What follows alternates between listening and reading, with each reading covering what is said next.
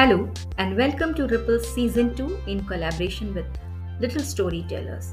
So today we are telecasting the response received for our first episode question. The question was if this poem were to be written in today's context, what tagline would you suggest to replace Chal Re Matke Tamak Tu? So we have received three responses from Kian, Parnika and Almir. And the best and awesome response that has been telecasted today is that of Almir. Do listen and enjoy.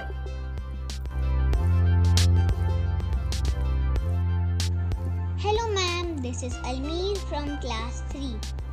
This is in reply to your question of National Reading Month, episode 1.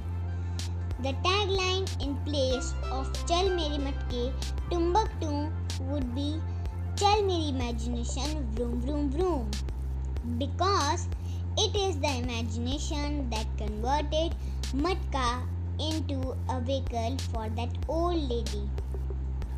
It is the imagination that has made Google work.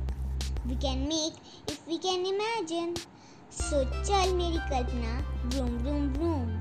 Thank you.